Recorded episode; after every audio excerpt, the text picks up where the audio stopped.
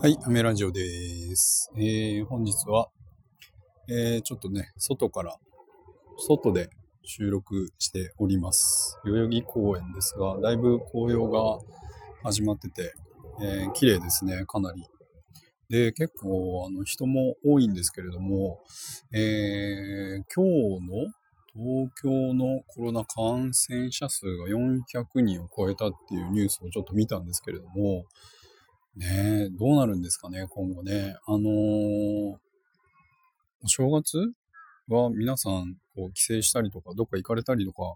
するんですかね。まあ、ヘアサロンでもね、うちのヘアサロンでも、あの、そういう話がね、ちょこちょこ、こう、出てるので、まあ、皆さんどうするんだろうなと思ってるんですけど、僕個人はですね、えっ、と、うーん、帰りたいんですけど、まあ、やはりですね、えー、東京にいて、それをこう持ち帰ってしまうっていうところがやはり不安なので、まあ大丈夫大丈夫と言いつつですね、人を傷つけてしまってはもう話にならないなと思ってるので、まあちょっと帰らずに、まあ夏とかね、春とか夏とかに、えー、っと、顔を出そうかなと、えー、思っております。まあ、広島に帰らずに、まあ妻がね、福岡なので、福岡の方に行って、えー、ちょっと数日過ごして、また東京に戻ってくるっていうのをしようかなっていう感じですかね。えー、まあ一応冒頭はこんな感じですが、えー、今回はですね、えっと、お風呂で使うブラシについてお話ししたいと思うんですけれども、男性の方はまあほぼほぼ使わないですよね。えっ、と、シャンプーブラシはおすすめしてるんですけれども、えー、髪を溶かすブラッシングですね。それのおすすめブラシを、えー、今日はご紹介しようかなと思っております。えっ、と、これ結構前、どんぐらいだろう？もう5、6年ぐらい経つかもしれないんですけど、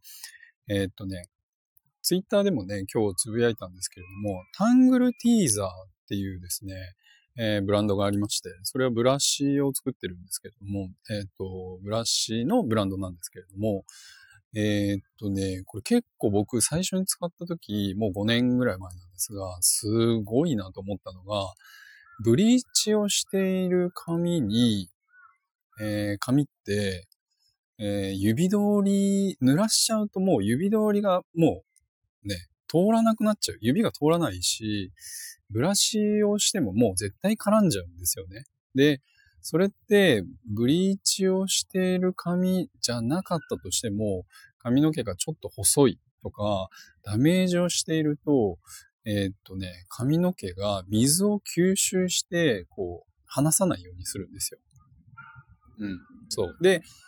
油分がここで大事になってくるんですけど、油分があると、えー、っと、撥水性があったりとかして、こう、ブラッシングがしやすくなったりとかするんですけど、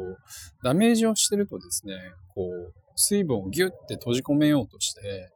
あの、髪と髪がくっついてですね、ブラッシングすごくしにくくなるんですよね。えっ、ー、と、これはダメージ以外でもですね、髪の毛が細かったりとかですね、絡みやすい方は結構いらっしゃるので、